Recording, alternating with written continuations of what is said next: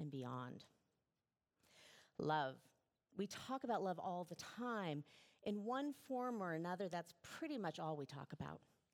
It's that simple, but by no means easy. We are beloved by God, and we are called to love one another, to love our neighbor. And those words hopefully direct our lives in profound ways. But here this morning, Jesus is upping the ante.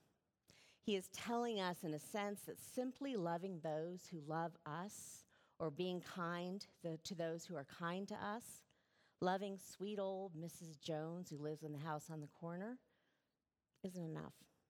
We also have to love our enemy. And that can feel overwhelming. How is that possible? How do we do that? What does Jesus, even mean by love in this context? What do we mean by love? Love can mean so many different things, and it seems almost too small a word for such a big and foundational concept. It's just four little letters love. There are four different Greek words in the New Testament for love. One is eros, which is best described as sensual or romantic love. The second is philia, which can be understood as friendship or camaraderie. Another is storge, which is understood as familial love, that affectionate kind of love between brother and sister, or even parent for child. This storge is probably the closest thing that we mere mortals can grasp or, or, relate to as we try to understand that love that Jesus is talking about, the love that God has for us. We often compare God's love to the love of a parent for a child because it's something that we can understand, wrap our heads around. But it's not really the same. The word used in this passage is agape. Agape love is how God loves us, pure and perfect. And this is the love that we are called to to love others as God has loved us. Yes, love God. Yes, love your neighbor as yourself. And listen, folks, Love your enemies. Do good to those who hate you. Bless those who curse you. Pray for those who mistreat you. Love our enemies as God has loved us. And it feels like a lot, it feels impossible sometimes. Love your enemies with a pure and perfect love. Recognize what is sacred and holy in them see the face of God in them. It's countercultural. Jesus is telling us to live our lives with a radically different, radically different vision of our world, to live our lives in a way that is absolutely counter to the prevalent values of our culture, in which we isolate ourselves with our allies and we decry our enemies. You are with me or you're against me and it feels daunting to even try to live in this new way. Jesus is calling us to something more, something higher. He is calling us to go beyond easy love. Well, as if any love is easy, right? Relationships are hard in the best situations. But to go beyond that kind of love to something bigger. And Jesus expects that from us. He expects us to live into this alternate vision of the world live into the kingdom of God, not as some future thing, abstract, in the, off in the distance, but as if it is something that we are building right here and right now together. Offer that God to love, agape, to our enemies. You probably don't go through life with a lot of enemies, at least I hope you don't. There are people who've hurt you in your life, I'm sure, and, and those wounds can feel impossible to heal. Whether it was a partner or lover who betrayed or abused you, or a parent who belittled you, or a boss who treated you badly, or maybe just the memory of, a, of a, someone in your youth who teased you or ostracized you on the playground. And those hurts are real. And those people take up space in your heart and in your mind. And you may consider them enemies, and you may need to find it in yourself to forgive them. Those are betrayals of Eros, Philia, and Storge, people who you were in relationship with in some form, and that was betrayed. And it hurts. And I think the only way to mend those broken relationships of eros, philia, and storge is often agape, that bigger love. Can you see those people in your mind? Can you see their humanity, their own brokenness? Can you see what is holy in them? Or are you so hurt and so angry that you're not able to see that they are also loved by God? I hope that there aren't too many of those people in your life continuing to hurt you by taking up energy and space in your heart and your mind. Agape. When I read this passage, though, and I listen to these words from Jesus, I think more about the enemies I may not even know, but feel like a threat to me and to mine, and it's harder to see their humanity sometimes. It's harder to see that they are holy. You think about war, people on two opposing sides, say Russia and the Ukraine. And in order to wage war, a hot war or a cold war, we have to vilify them, dehumanize them, forget that they are also children of God. Do you remember the song, The Height of um, the Cold War, that Sting wrote about Russia? And the, the line that went through it was, I hope the Russians love their children too. Do you remember that song? And the last line is, We share the same biology, regardless of ideology, but what might save us, me and you, is if the Russians love their children too. It was Sting's way of humanizing our enemy, to acknowledge, in my words, not in his, that they are beloved children of God. We are all the same to God. Agape. This kind of love transcends theology and politics, race, religion, gender, identity, sexual orientation. This is soul love. This is love that recognizes the holy and the sacred in each and every one of us.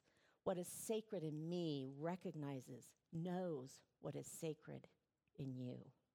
And this kind of love rises above our petty judgments and our stereotypes, our hurt feelings, and our broken hearts.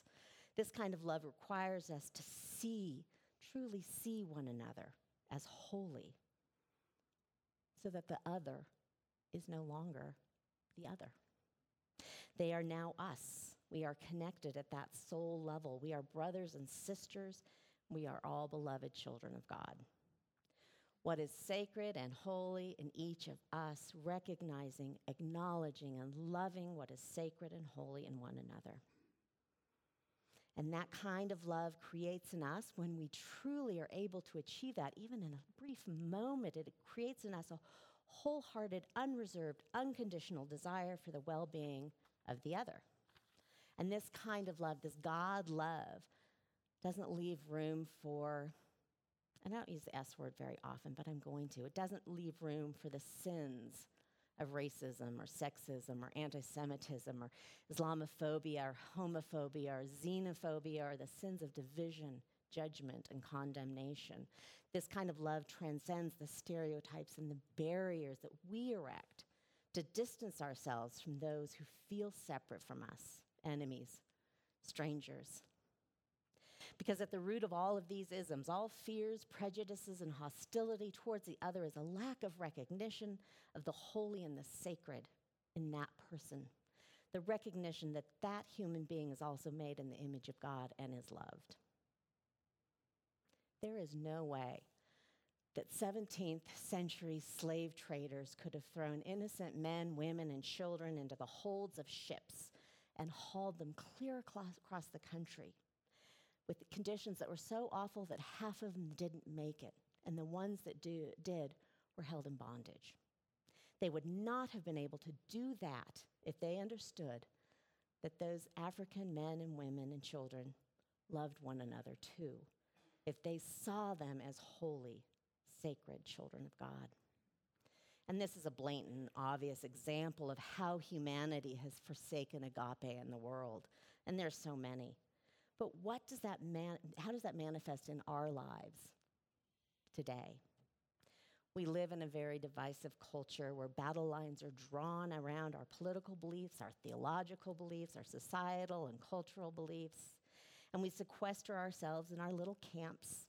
And I'm going to, and, excuse me, And if you're not with me, you're against me, and I'm going to build a wall around my little tribe to keep us safe, and I'm going to put barbed wire on the top so no one can climb over or climb in, and I'm going to keep us safe. You are my enemy because your ideologies are threatening my core values, the things that I hold dear, whatever those may be.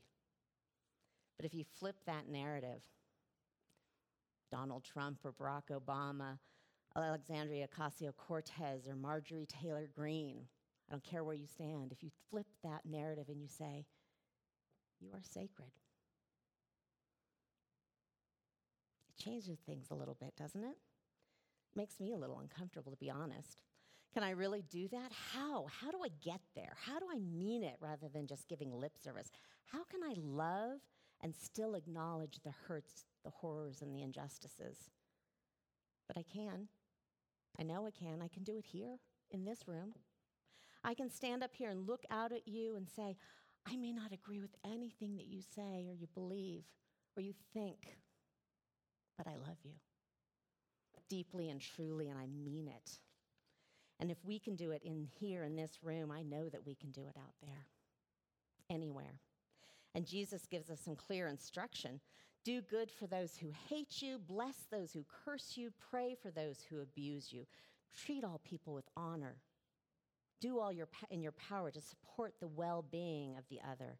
Offer praise and protection, recognition of their holiness. Lift all people, especially those you struggle with, up to God and pray for their well being. Do good, bless, pray, and just start there one little step at a time, and then you may begin to see the sacred in them, to seek the God in them, and to open your heart, allowing God's love and Holy Spirit to pour in. Is it easy? No. It is an everyday, every minute work. Love your enemies.